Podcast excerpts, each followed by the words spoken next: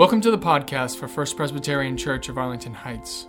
In our new series, Modern Parables, we're going to be taking Jesus' parables and transposing them into a modern setting. Each week, we will read a parable or narrative from Jesus' life in the Gospels, and then I will tell you a story. These stories will be fiction, just like those that Jesus told.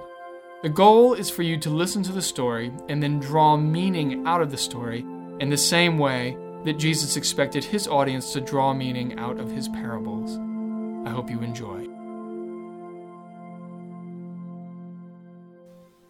Our scripture lesson today comes from Luke chapter 6, verses 27 to 36. Scripture says, But I say to you that listen, love your enemies, do good to those who hate you, bless those who curse you, pray for those who abuse you. If anyone strikes you on the cheek, offer the other also. And from anyone who takes away your coat, do not withhold even your shirt. Give to everyone who begs from you, and if anyone takes away your goods, do not ask for them again. Do to others as you would have them do to you. If you love those who love you, what credit is that to you? For even sinners love those who love them. If you do good to those who do good to you, what credit is that to you? For even sinners do the same. If you lend to those from whom you, ha- from whom you hope to receive, what credit is that to you? Even sinners lend to sinners to receive as much again. But love your enemies, do good, and lend, expecting nothing in return. Your reward will be great, and you will be children of the Most High, for He is kind to the ungrateful and the wicked. Be merciful, just as your Father is merciful. This is the word of the Lord. So today, we are continuing on with our sermon series, Modern Parables. And for those of you who haven't been here, I just want to help you understand what this series is all about. So each week, we're taking a parable that Jesus told or a narrative from Jesus' life. And then what we do is I tell you a story. Now, these stories are fictional, although they're based on real people and real events. I have changed some things around in order to fit the narrative or the parable from Jesus' life. And in doing this, throughout Lent, we're in the season of Lent now, we are looking at narratives from Jesus' life as found in Luke. And so each week I'm going to tell you a story. I'm going to tell you a story today. I'm not going to give you any explanation as to what I want you to take away from that story. I'm simply going to tell you the story, and then hopefully by comparing that story to the scripture, you're going to come away with what I'm trying to say, and hopefully you'll come to a deeper understanding of what this scripture is all about. So today's story, it takes place in modern day Iran. And it revolves around a 42 year old women's rights activist named Asieh Amini. Asieh Amini. This is what she looks like. She is a real person. That is not made up. That is who she is. And Asieh Amini, she had become famous as a women's rights activist in Iran because she was intervening in situations where women found themselves in very precarious legal situations. Now, on this particular day, Amini, she was on her way to the town of Nika, which is in Mazandaran. And on her way to this town, the reason why she was there is because she had heard that there was a woman who was 19 years old. Her name was Layla, who was going to be executed for committing adultery the next day. And this wasn't just any normal execution, she was going to be stoned to death. The magistrate had orders that he was to take Layla out the next morning and that the townspeople would come together and stone her to death. Now, Amini, her goal was to intervene in this, hopefully stop the process from moving forward, and rescue Layla from the judicial system that had imprisoned her. You see, Amini, she had not always been a women's rights activist. Originally, she was a journalist. And being a journalist in Iran is not exactly the easiest thing to do. If you know anything about Iran, they do not exactly have the same constitutional guarantees to the free press that we have over here. In Iran, if you print anything negative or you have any criticisms of the government, well, the censors will come in and they will shut down your newspaper. Here in the United States, if you couldn't print anything negative about our political leaders, I don't think there'd be anything to read. I mean, that's kind of just the way it goes over here. but Amini, she was really a trailblazer in her field. And when she got into being a journalist, it was in the 1990s. and she worked for the newspaper Iran. And that newspaper was pretty much a party line newspaper. They went by the book, and she did a very good job there. And she did so well that she was promoted to be the editor of the youth supplement. Now, that might not sound like that big of a deal, but it was a big deal. Because if you're an editor, that means she oversees 28 pages of content, which means that she has people coming to her, reporters giving her stories. And these reporters happen to be men. And so she was supervising men, which is not the normal order of things in Iran. And these men, they resented the fact that they had to report directly to Amini. And so they really disliked it. And of course, Amini is the kind of woman who really put her nose to the grindstone and she just kept going forward. She didn't really worry at all about what they were saying. Well, eventually the youth supplement it gets shut down by the censors. So she goes and she works for another newspaper, and then another journal, and then another journal. And the reason why is because six months after she goes to these things, all of them are getting shut down, one after the other. And so eventually she says, Well, you know what? It doesn't matter because do you know where most Iranians are reading their news? happens to be on the internet now because the internet is harder for the government to police and you have a much wider audience. So she starts a blog that talks about women's rights issues in Iran. And in 2004, she receives a message from one of her followers. And this message says that in the city of Arak, which is southwest of Tehran, which is the capital of Iran, that this woman had heard that a young lady had been executed by means of stoning in the city of Arak for violating laws against chastity. Now, laws against chastity are purity laws that are found in the Quran that require a woman to remain chaste until she is married to a man. There are similar laws found in the Old Testament. So let's read one of those laws that's in the Old Testament. It goes like this If the charge is true concerning her chastity, then they shall bring the young woman out to the entrance of her father's house, and the men of her town shall stone her to death because she committed a disgraceful act in Israel. Deuteronomy 22 20 to 21. That's in our Bibles, what's in your pew right there. Now, there's a similar type of law found in the Quran. And Amini, when she first heard about this, she thought to herself, well, they must have their information wrong because those laws, they exist in other places in the Middle East, but not here in Iran. We don't do things like that. So she drove out to the city of Arak and she ended up finding this family. And she said, So what happened? Explain it to me. And her family said, Well, our daughter was engaged to be married to this young man, and, and he had questions about her integrity. And so he went to a judge along with a friend of his, and they testified before the judge that she had been unfaithful. And so the judge he issued a sentence of death by stoning.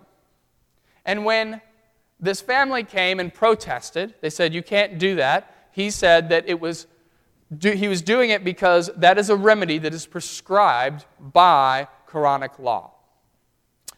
So, Amini, she's taken aback by this because Amini has been friends with women. She's, she's known lots of women through her time as a reporter, and never in all of that time has she heard of any woman being faced with such dire consequences for committing adultery. That just didn't happen in Iran. Now, you have to understand why this is the case, why Amini thought this way. So, let's look at this map of Iran. So, Iran, as you can see, is a fairly large country, and in the north of Iran, that is actually where they do most of their farming. That's where most of the farmers are. And in the north, that happens to be a fairly liberal part of Iran. And this is particularly true when it comes to women's rights. So, in the north of Iran, women, they're allowed to own land. In the north of Iran, women can have political power. Amini's own grandmother was a person who had great political sway in her town and her community. Women were also allowed to hike up their pants and they could roll up their sleeves. They didn't have to be fully covered. So, being a woman in the north, it was something that could allow you to get a skewed understanding of the rest of Iran. And, and this type of living, it actually inhabited it and, and it kind of got into the way that these people looked at their religion. Amini is a Muslim, but she never considered herself to be particularly religious. So it's kind of like a Christian you say, oh, yeah, I'm Christian, but you don't really know that much about the Bible, right? You know bits and pieces here and there. So you're Christian, but you're not really that into it, right? Well, it's the same thing with Amini's family. Amini's family, they're Muslim, but they never really studied the Quran with any kind of depth. And so Amini, she was really kind of shocked to discover that laws like the one we read from Deuteronomy exist in the Quran because she had lived in Iran her entire life. And of course, the entire law, the court system of Iran, is based around Quranic law. And she had never been subjected to any of these punishments for her behaviors, and so she wondered why is it that some women in Iran are being subjected to such a strict interpretation of the Quran while others are free to do as they pleased? And it came down to two factors she discovered. The first is where you live, and the second is your economic circumstances. So the court system in Iran is similar to that of the US, which is that if you go to court, right, here in the US, what happens? They're going to come in there and they're going to base your case on the laws that have come from the higher courts, right? That's how it works. Same thing in Iran, no different. There is a chief justice who says this is how you're supposed to interpret the law. So when it came to these laws against chastity, in 2002, the Chief Justice said that under no circumstances should a woman be stoned for violating laws against chastity. Made that illegal. Can't do it. But Amini found that there were some judges who were actually following through with this. There were some judges who decided, well, I don't really care about that. And when she interviewed them, they said, well, I don't care what any official in Tehran says. All I care about is what Allah is going to think, and therefore I'm following the law as found in the Quran. And this was hard for her because ultimately she realized that these judges, when she interviewed them, they were located in these isolated areas. They were out of the way. And so there was no real oversight. And B, the people who were coming through their courtroom, they had no money. So they couldn't afford lawyers. And because they couldn't afford lawyers, ultimately they couldn't have a fair trial. And so these judges were free to do as they pleased without any consequences. So Amini, she decided that her enemy in this particular fight was going to not be the Quran, but rather it was going to be these hardline judges who were imposing these very strict sentences on women. And you have to understand it would be like us sitting here and saying, okay, so we just read that verse from the Bible, right? Would we just throw the whole Bible out because that verse exists inside of it? Maybe you would, I don't know. Would you throw it out? Oh, interesting. Okay, good to know. Okay, so we can keep the Bibles in the pew for now? Okay, good. All right, so because that verse exists inside of it, we would say, well, if you're going to interpret the verse that way and you're actually going to follow it out, your interpretation is wrong. We wouldn't get rid of the whole book because of that one verse. The same is true with the Quran. You wouldn't just get rid of the whole book because of the one verse, it's the interpretation that matters. And so here, there is a two pronged approach she decides to take. The first prong is that she's going to highlight with her words and journalism every miscarriage of justice she can find where a woman is mistreated by the court. She's going to bring it to light. The second thing that she's going to do is she's going to have a form of non violent intervention in these cases. And she took this strategy from Martin Luther King Jr., something that he did during the civil rights movement. Now, she had read a book by Martin Luther King Jr., where he talked about his tactic of using nonviolent intervention. Now, if you know anything about Martin Luther King Jr., you know that he was an ardent pacifist. He, did, he said, if you're going to be part of my movement, you have to be non-violent, which is a really tall order when people are insulting you with racial slurs and they're coming at you and they're trying to hurt you. What is our normal reaction in that situation? We're going to what? Fight back. So he realized this, and so what he would do is king, he put his people in a room, and they'd stand in the center of this room. They'd come in, and basically, his friends would come together and they would hurl racial slurs at them. And they'd hit them on the back of the head and hit them on the legs. And because they wanted to work out that instinct of you fighting back, so that it became second nature to simply be still in the midst of that. The second thing that Amini took from King is the defining of the enemy. Who is your enemy? And King was very clear about this. His enemy was not white people. He said that. He said, if you're going to be part of my movement, you cannot be in this because you hate white people. Because that type of thinking, it only reinforces the cycle of violence. For him, He said, Our enemy is the mentality of racial prejudice. It's that mentality that we are fighting against, the mentality of racism. If you can root out racism, then the society changes. That's what he believed. Because it was the mentality of racism that was causing whites to look upon blacks as being inferior.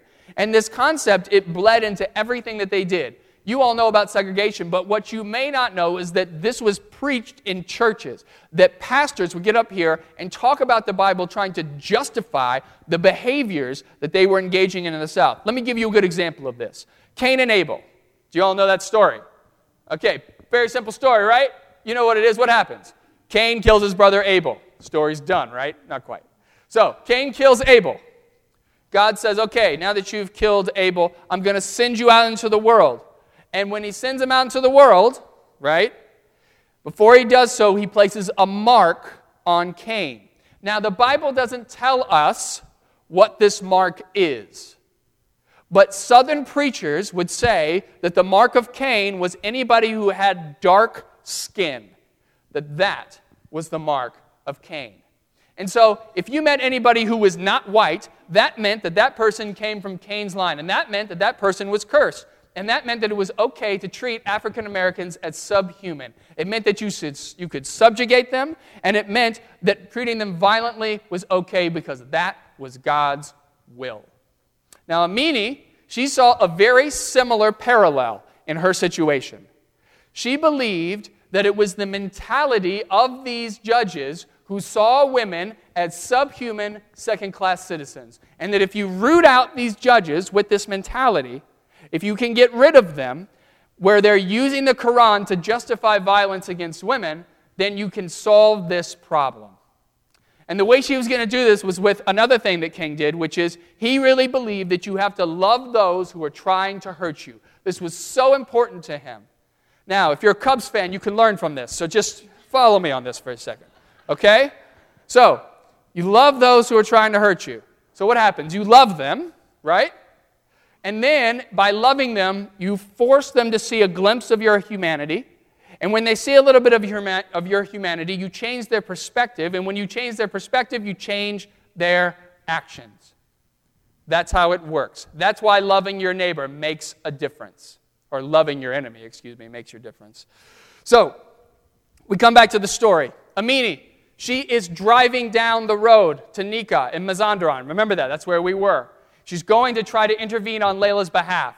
And while she's going, she's thumbing through Martin Luther King Jr.'s book and Stride Toward Freedom.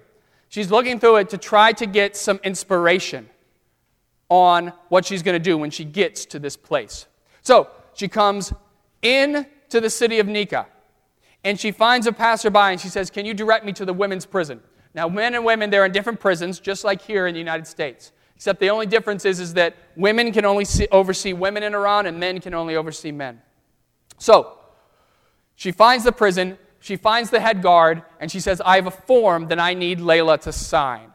Now, the head guard thought that Amini was Layla's lawyer. So, she takes Amini to Layla's cell. Now, one thing she has heard about Layla through her network is that Layla, because of intense trauma and abuse, only has the mind of an eight year old. That's how far she progressed in her mental age. And so when she gets in the cell, she gets down next to her and she starts whispering in her ear the way you would whisper to an eight year old. She says, I am your sister. I am here to help you. Your situation is not good. You have to trust me. I am going to help you. And she kept saying this over and over again. And eventually, Layla trusted her. And so, because Layla didn't know how to write, she took ink and she put it all over her hand and she had her stamp the form. Now, the guard is sitting there listening to this all go on, and she realizes eventually that Amini is not her lawyer, gets her up, tosses her out of the prison. But Amini has what she needs it's a lawyer's retainer form. Now, this isn't going to change the outcome of the case. She can't halt the legal proceedings with this, but it'll get her in front of the judge. That's the important thing. So she goes down to the courthouse. She goes inside, and this judge, he's just deciding another case. He's coming off the bench, and she says, Wait, I need to talk to you. So she runs up to the judge and hands him the form. She looks at the form, and he says, it doesn't matter. This case has already been decided. Hands the form back to her and begins walking to his office. And Amini, she's walking behind him and she says, Look, I'm not trying to dispute with you that this case has already been decided. I simply would like to talk to you about how you came to your conclusions about the case. And this judge, he, he looks at Amini and eventually, at first, he's like, I don't think I'm going to invite this woman inside. But then he changes his mind. He says, Okay, fine, come in. So they come in, they sit down together, and he says, There's really not that much to talk about. She committed adultery. I simply gave the remedy that was prescribed by the Quran, which is that she would be stoned to death. And, well, and Amini sits there and says, Well, I think that's a very honorable thing that you did, that you would follow what the Quran says. But you have to understand that this woman is not like you and I. She does not have the mind of an adult where she can make informed decisions. Don't you think, given the circumstances of this particular case, that Allah would be more pleased with a lesser sentence? Maybe lashes, or if you really want to be rid of her, why don't you have her come with me? I would be happy to have her live with myself and my husband. We live far away from here, and you'd never have to see her again. And the judge he was unmoved by this. And he says, Her mental state does not compensate for what she did. When you commit adultery, it is very simple. You're going to be stoned to death. And if I let her go, then that would weigh heavily on my conscience. Amini, at this point, she changes the line of questioning. And she says, Do you have a daughter? And he says, nods his head, says yes. And she says, Well, okay. Do you love your daughter? He says, Of course I do.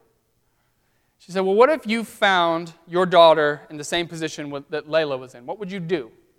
And he thinks about this for a second and he says, Just because she's my daughter doesn't mean that she can go and do whatever she wants. If she made the same mistake as Layla and committed adultery, she would have to suffer the consequences. And Amini says, But given that she's your daughter and that you love her, wouldn't you want her to be shown mercy? I mean, isn't that what love is all about? Second chances? And the judge, he thinks on this for a second and he says, What I want and what God wants are two different things. My decision stands, this conversation is over. So Amini, she gets up as soon as she's outside of the office, she's on the phone to her friends, this network of friends. And the next morning, a whole group of men and women, they come to the town of Neka. And once they're in town, this group, by the way, they've all been trained in the nonviolent resistance, the same kind of nonviolent resistance that King used with his people during the civil rights movement.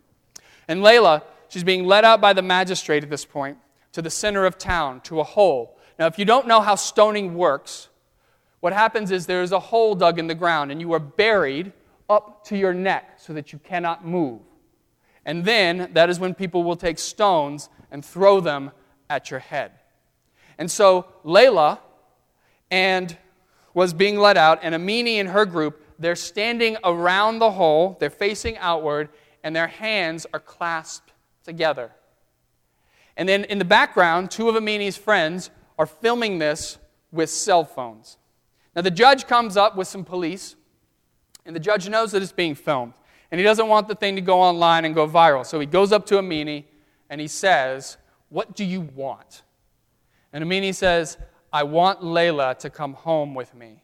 And he looks at her and he says, That's not going to happen. You have no right to be here in our community. You have no right to interfere with what we're doing here. And Layla looks him straight in the eye and says, in Surah 49:10 of the Quran, it says that humanity is but one brotherhood. So make peace with your brethren. And so she says, Make peace with Layla.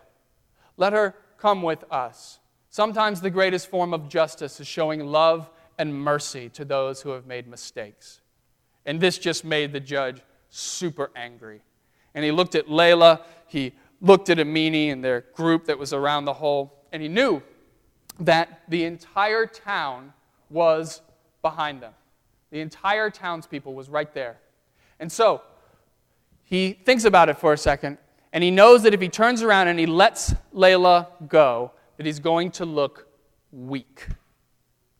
And that the reason why the townspeople fear him is because of how strict and rigid he is as a judge.